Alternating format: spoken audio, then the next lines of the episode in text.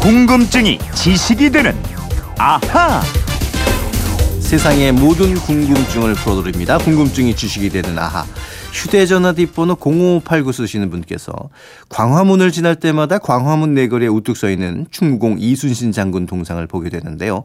문득 왜 이순신 장군 동상이 하필 광화문 광장에 세워졌을까 이런 궁금증이 생겼습니다. 이순신 장군 동상은 또 언제 어떻게 세워졌나요 하셨는데 어, 저도 이 왜 광화문 광장에 세워졌나 궁금한데 궁금증 해결사 정다희 아나운서와 함께 해보죠. 어서 오십시오. 네, 안녕하세요. 정다희 아나운서는 네. 왜 어렸을 때 위인 중에 누구를 제일 존경하냐 이렇게 물어보잖아요. 네. 누구 존경하는 위인이 있어요? 어, 저는 한글을 만드신 세종대왕님. 아, 세종대왕. 네. 이순신 장군 동상 뒤쪽에서 딱 세종대왕이 네, 맞아요. 지키고 계시잖아요. 그렇죠? 예. 근데 이제 이순신 장군 동상이 서 있는 바로 앞 내거리를 광화문 내거리라고 하는데 근데 도로 이름은 이게 세종로잖아요. 네, 맞아요. 세종로라고 이름을 지어놨죠. 이 광화문 내거리 일대는 원래 나지막한 황토 언덕이 있었다고 네. 합니다. 그래서 황토마루, 황토현으로 불렸고요. 일제강점기에 광화문통이라는 일본식 이름으로 불리다가 해방 이후 1946년 10월 1일 옛 중앙청 정문에서 황토현 사거리까지 길이 500m 구간을 도로로 지정하고 세종로라는 이름을 붙였습니다. 음, 그리고 광화문 내거리의 정확한 명칭은 세종대로 사거리입니다. 그렇군요. 이 사거리에서 사실 광화문은 훨씬 이 뒤쪽에 자리를 잡고 있잖아요. 네, 맞습니다. 약 500m 정도 뒤에 있고요. 그 광화문 바로 앞 T자형 도로의 이름이 광화문 삼거리입니다. 음, 그렇다면 이제 세종로라는 이름은 1946년에 지어졌는데 그럼 이순신 장군 동상 이건 언제 세워진 겁니까? 그건 22년이 지난 1968년에 네. 세워졌습니다. 제3공화국 박정희 대통령 시절입니다. 음, 제가 태어나기 1년 전에 세워졌네요. 어. 예. 동상 높이가 굉장히 높잖아요. 이. 높이가 한 얼마쯤 돼요? 바닥에서 꼭대기까지 전체 높이는 17m고요. 장군 동상 키가 6.5m, 음. 기단이 10.5m입니다. 청동 입상, 즉 서 있는 형태로 건립됐고요. 아래쪽 주변 조형물로 거북선 모형 한 개와 북두 개가 있습니다. 네. 근데 이제 이 높은 곳에서 칼을 잡고 우뚝 서서 아래를 내려다보고 있는데 근데 이 동상을 왜 하필이면 내거리 한복판에 세웠을까요? 이게 또 다 사연이 있습니다. 사연이 있어요? 네, 1968년 당시 풍수 지리학자들이 이런 의견을 냈답니다. 음. 세종로하고 그 앞으로 이어지는 태평로가 뻥 뚫려 있어서 남쪽으로부터 일본의 기운이 너무 강하게 들어온다. 아. 이 기운을 막기 위해서는 일본인들이 가장 무서워하는 인물로 동상을 세워서 국가를 수호하는 게 좋겠다. 어, 그러니까 이 의견에 따라서 그러니까 풍수지리에 따라서 광화문 내거리 세종로 한복판에 딱 일본이 무서워할 수 있는 충북 이순신 장군 동상을 세웠다는 거네요. 네, 맞아요. 사실 우리 역사에서 충무공 이순신, 이순신만큼 절체절명의 위기에서 나라를 구한 인물이 또 없잖아요. 그래서 조선시대부터 충무공을 기리는 행사가 이어졌고 음. 해방 이후에도 매년 4월 28일에 탄신제전을 올렸는데요. 박정희 대통령 시절에 이런 행사들이 국가적 행사로 더욱 격상되기 시작했습니다. 그러면은 이제 동상을 세우게 된 것도 그런 음, 일련의 과정 가운데 하나다라고 보면 되겠네요. 그렇죠. 이순신 장군은 무인, 무신을 대표하는 존재잖아요.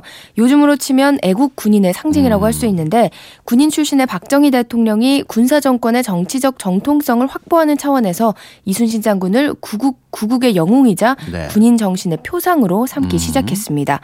그래서 1966년 4월 아산 현충사 경례를 성역화하는 사업을 추진했고요. 1967년에는 당시 문교부령으로 4월 28일을 충무공 탄, 탄신 기념일로 제정 그렇군요. 공포했습니다. 그리고 그 이듬해 서울 광화문에 충무공 동상을 세웠고.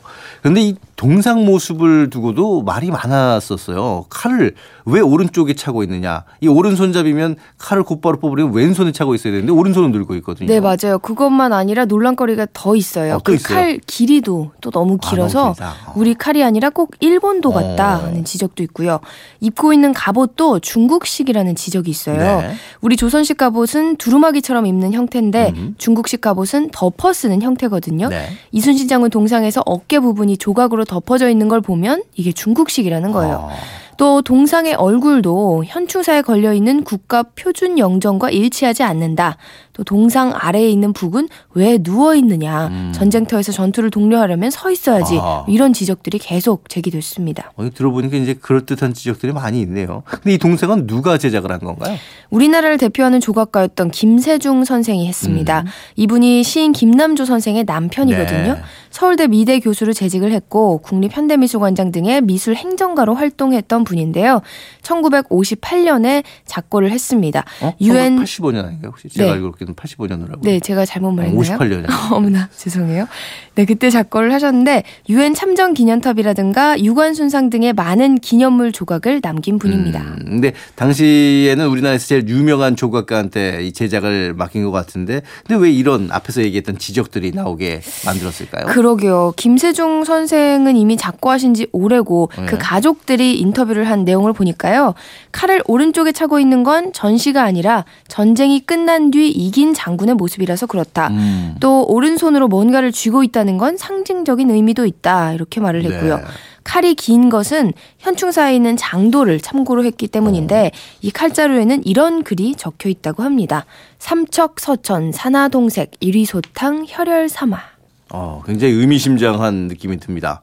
하지만 저는 해석은 안 돼요. 예. 이런 뜻이에요. 석자 칼로 하늘에 맹세하니 음. 산하가 떨고 한 번 휘둘러 쓸어버리니 피가 강산을 물들인다. 이런 글귀를 적었다는 건 음. 일본을 물리치겠다는 의지의 표현이다. 뭐 네. 이겁니다.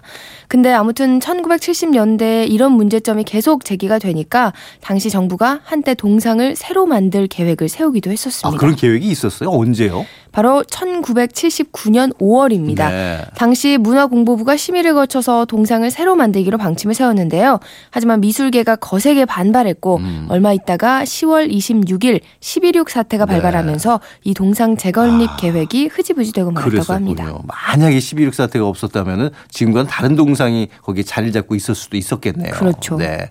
아무튼 궁금증이 좀 풀리셨나 모르겠습니다. 자, 지금까지 궁금증이 지식이 되는 하 정다희 아나운서와 함께했습니다. 고맙습니다. 고맙습니다.